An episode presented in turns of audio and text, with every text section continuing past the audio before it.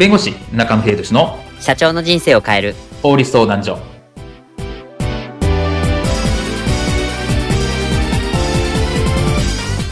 こんにちは。弁護士の中野秀俊です。こんにちは。アシスタントの堀内隆です。この番組は IT 専門の弁護士中野秀俊がこれはすぐに使える法律主に企業法務の知識を分かりやすくそしてちょっとコミカルにお伝えする番組です。よろしくお願いいたします。今回のテーマはこれはどっち ?VTuber に名誉毀損は成立するかしないのか？です。VTuber アバターに対する名誉毀損について SNS で話題になりました。しかし VTuber アバターは仮想上のキャラクターでありまして、実在する人物ではありません。では、この VTuber アバターに対して、この名誉毀損というのはこれ成立するものなのでしょうか？今回はこの件のえー基準についてお話を伺います。では、VTuber アバターに対する名誉毀損についてこういったシーンはありませんでしょうか？おいおい、これ見てくれよ。なんすか、社長、子供みたいに。ブームに乗って、俺も作ってみた。VTuber 中 P 娘。ゲゲな、なんかで聞いたことあるような。もう可愛いだろ？あ、はあ。早速な、この間生ライブもやって、100人に見られていたぜ。え、そうなんですか？嘘だと思うならこれ見ろよ。あ、ほんとだ。すげえ。あれ？ん？どうした？社長、なんかすごいことが書かれてますよ。お前のその衣装はおかしい。可愛くなくてブサイクだ。消えなさい。なんて書かれてますよ。なんだとこんなん名誉毀損だ。訴えてやるぜ。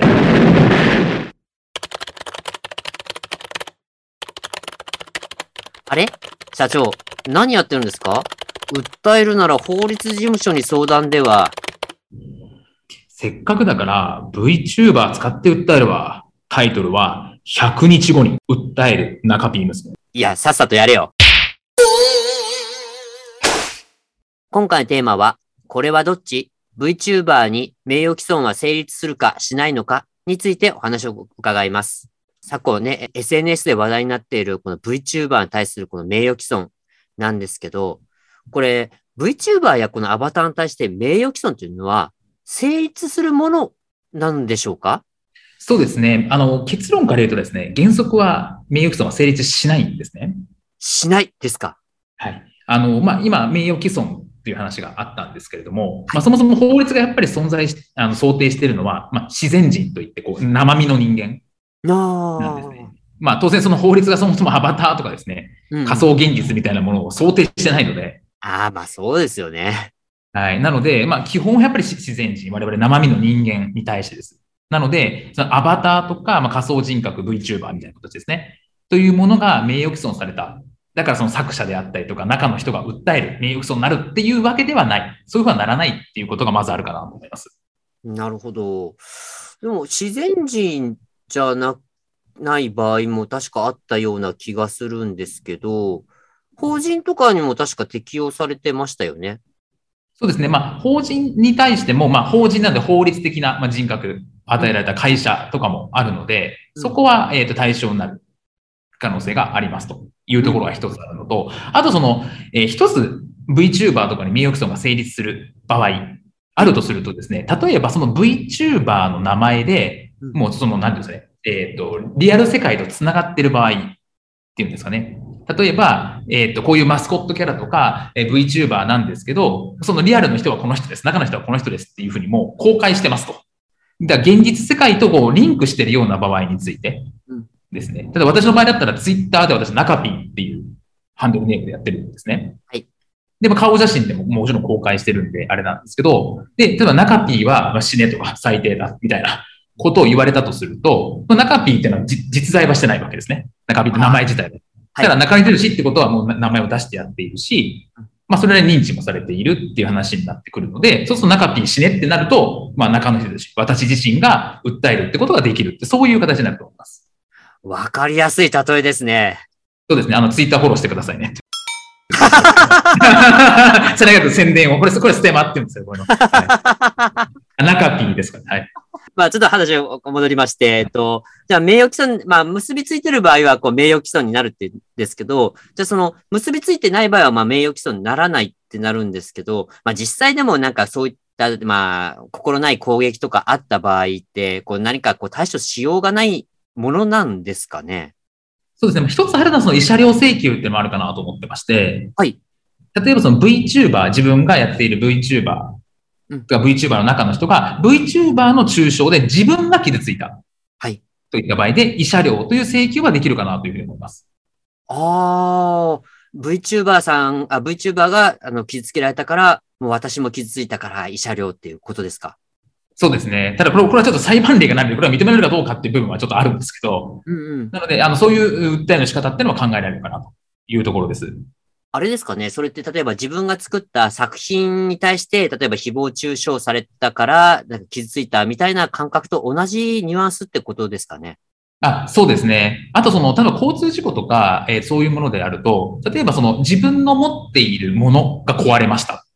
っていうので、自分に、自分、それで傷ついた。まあ、ペットとかもそうなんですけど、あの、ペットはまあ法律上物扱いになってしまうんですが、はい。ペットとか、その、物とかが壊れ、思い出の品が壊れた。あそれに対して、損、慰謝料で損害賠償っていうのは認められてるんですね。うんうんだから、そっちにどっちかと近いかなっていう形ですね。なるほど、なるほど。うーん。そういうその訴え方っていうのはできるし、認められる可能性がある。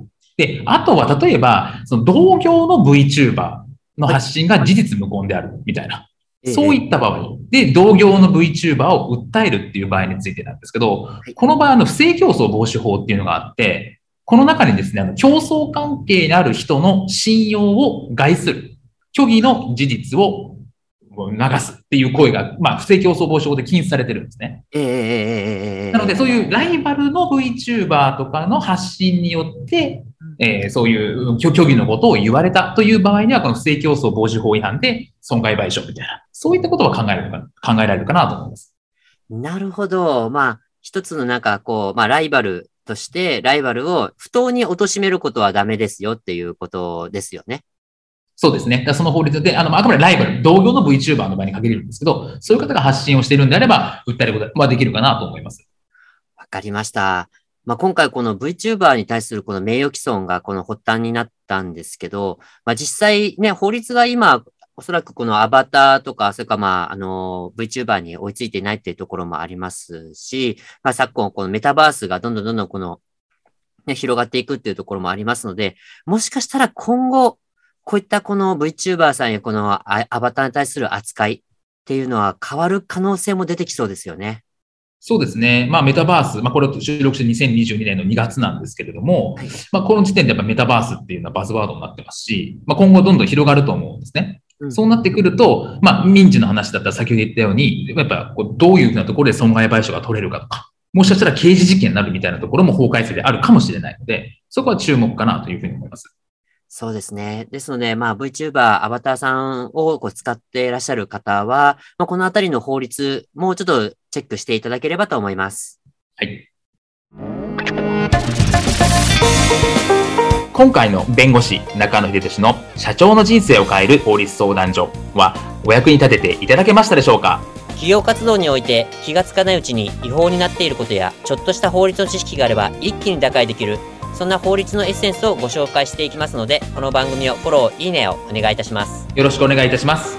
ではまた次回をお楽しみに。ありがとうございました。ではまた。